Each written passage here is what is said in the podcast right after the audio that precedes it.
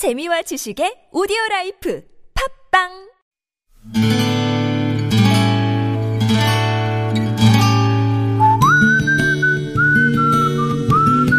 아내와 저의 인연은 30년 전으로 거슬러 올라갑니다.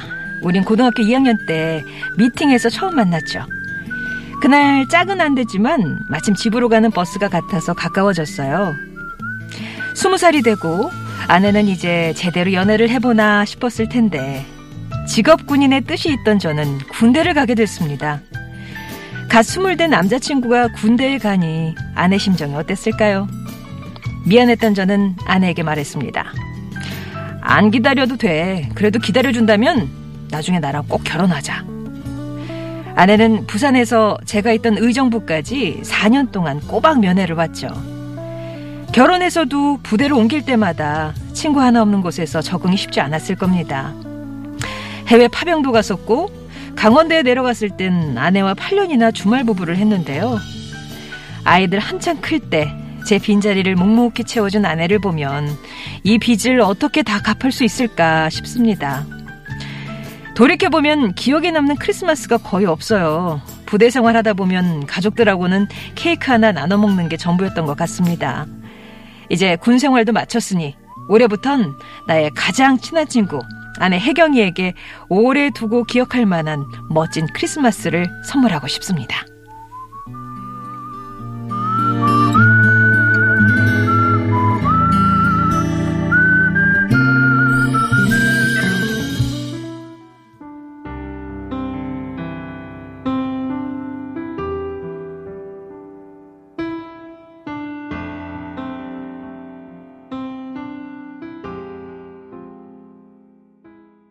경기도 의정부시에서 오중현 님이 보내주신 사연 함께 나눴습니다. 들으셨던 곡은 JK 김동욱의 오늘 그댈 사랑합니다 였고요. 아내랑 30년 지기시래요. 처음엔 친구. 아, 그러면 18에 만나주셨으니까 평생의 어? 내 평생의 여자는 오직 혜경 씨, 내 평생의 남자는 오직 중현 씨 이렇게 이런 사이시겠네요. 이제는 눈빛만 봐도 모든 걸 다 아는 사이라고 하시는데 어, 작년까지 군 생활 하셨고, 이제는 민간인이 되셨나 봐요. 아내분께 군인 아내로 살면서 내조하는 거 정말 쉽지 않았을 텐데, 그동안 잘해줘서 고맙다고, 앞으로 두고두고 갚으면 살겠다는 말 전하고 싶다고 하셨습니다. 오래 두고 기억할 만한 멋진 크리스마스 만들어주신다고 하셨는데, 계획은 좀 알차게 세우셨는지 모르겠네요. 자, 다음 사연 함께 하겠습니다.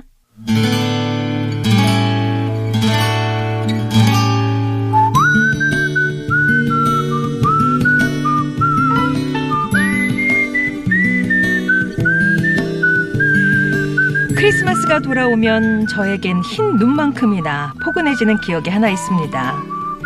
1998년 제 나이 48배 저는 혼자가 됐어요. 건강하던 남편이 하루아침에 병으로 세상을 떠났죠. 아이들 초등학교, 중학교 다니던 때였는데 세상이 묻어지는 것 같았습니다. 출근이 어려울 정도로 모든 일에 의욕을 잃었어요. 그 시절 혹시라도 제가 일을 그만둘까봐 매일 버스를 타고 우리 집에 오던 후배가 있었습니다. 당시 후배는 만삭의 몸이었는데요. 매일 우리 집까지 와서 저를 데리고 함께 출근했죠. 어린 나이에 거기다가 뱃속에 아이까지 있는 상황에서 어떻게 그런 마음을 쓸 수 있었을까? 지금 생각해보면 후배 덕분에 조금은 기운을 차릴 수 있었던 것 같아요. 제 몸 하나 돌보는 것도 여의치 않던 시절, 기침을 달고 살던 저를 병원에 데려다 주고 또 이직할 때 따뜻한 송별회도 열어주던 그 후배 얼굴이 지금도 눈에 선하네요. 그때 후배 뱃속에 있던 아이는 얼마나 컸을까? 엄마를 닮아 정이 많은 아이로 자랐을까? 문득 궁금해집니다. 덕분에 크리스마스 트리처럼 반짝이는 기억을 갖고 살아왔다고 보고 싶은 후배에게 편지 한 통 쓰고 싶은 날입니다.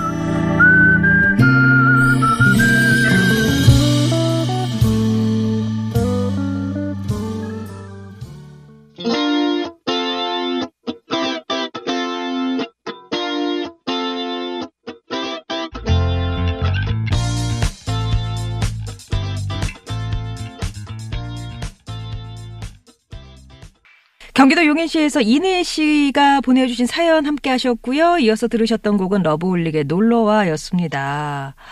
아, 참 고마운 후배네요. 나이는 어리지만 정말 언니 같은 마음으로 우리 이내희 씨를 품어줬던 후배인데, 후배분과는 이내희 씨가 이제 부산에서 서울로 이사를 오시면서 연락이 멀어졌다고 합니다.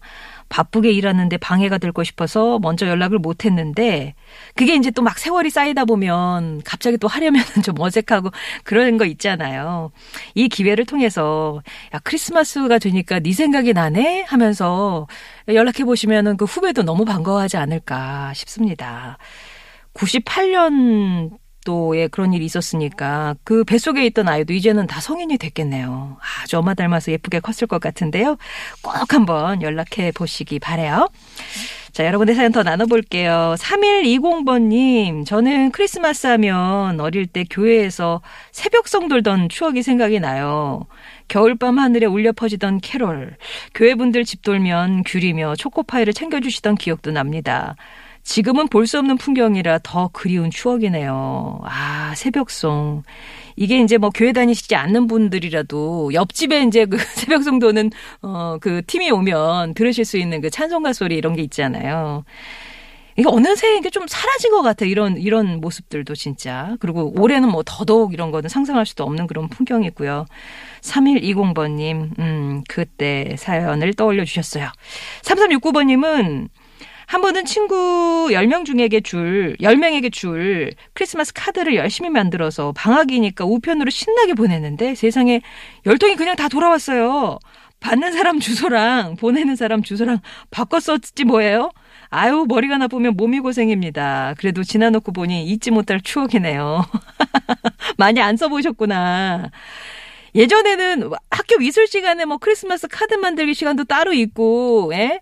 막 액 체로 된 화이트가 처음 나왔을 때는 막 그걸로 눈 막 표현하고 이게 막 그게요 나뭇가지에 쌓인 눈 같은 거 표현하기도 하고 반짝이 막 이런 거 문구점에서 사가지고 뿌리기도 하고 속지도 막 정성껏 만들어서 카드 만드는 게 되게 이제 평범한 그런 모습이었는데 아이들의 그런 모습도 좀 많이 사라진 것 같아요. 뭐 이거 사서 쓰는 거는 고사하고 이제는 뭐 그냥 간편하게 SNS로 보내거나 막 그러니까 아유 또 그렇게라도 말 걸어주면 다행이죠. 요즘 애들은 그럴 때 인사하는 것도 없고 한 것 같아요. 아무튼 그렇게 열심히 써서는 아, 그리고 또 하니 크리스마스 실도 같이 생각이 나고 그러네요. 3369번님. 4704번님, 백수 됐어요. 계약직이 종료되어 집에서 방송을 듣는 기쁨도 있지만 왠지 시원섭섭, 아쉽, 답답, 정말 만감이 교차합니다. 그래도 올 한 해 수고했다고 저한테 뜨뜻한 위로와 칭찬하고 싶다고 하셨는데요. 그래서 4704님께 이 노래를 정말 한 해 동안 수고 많으셨다고 선물로 드리고 싶습니다. 이현욱 박선주가 부르는 Life Goes On 전해드리면서 오늘 저도 인사드려야 되겠네요. 저는 다음 주 월요일에 다시 뵙겠습니다. 고맙습니다.